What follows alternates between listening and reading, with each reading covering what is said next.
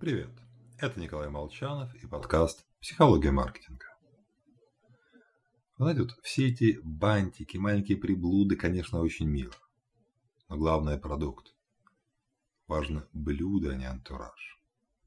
Так думает генеральный директор в эпоху кризиса, сокращая расходы на маркетинг. Так вслух говорят директора по производству. Только если они придут на праздник в дорогущий ресторан, а им дадут пластмассовые вилки и ложки, они закатят скандал. Окажется, что антураж не менее важен. Мы никогда не задумывались, но точно знаем. Ресторан высокого класса равно тяжелые столовые приборы.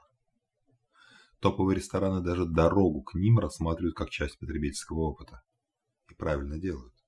Неважно, как выглядит сам магазин, путь через загаженный переулок сформирует соответствующие ожидания когда я только сейчас понял, что я почти никогда не ел на вокзалах. Просто не хочется. Хотя в дороге, на перроне, где-нибудь на небольшом полустаночке, в перелеске с рук еду покупаю. Хотя там риска, пожалуй, даже больше. Время и обстановка перед покупкой формируют настроение. Закладывается основа будущего решения.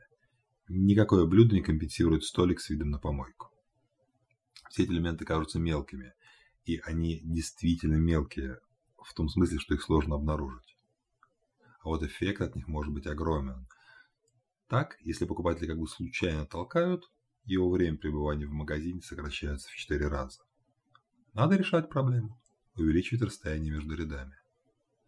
В общем, если руководство пренебрежительно относится к вашим инициативам, считает их мелкими, дайте им пластмассовую вилку. Скажите, что от Николая Молчана.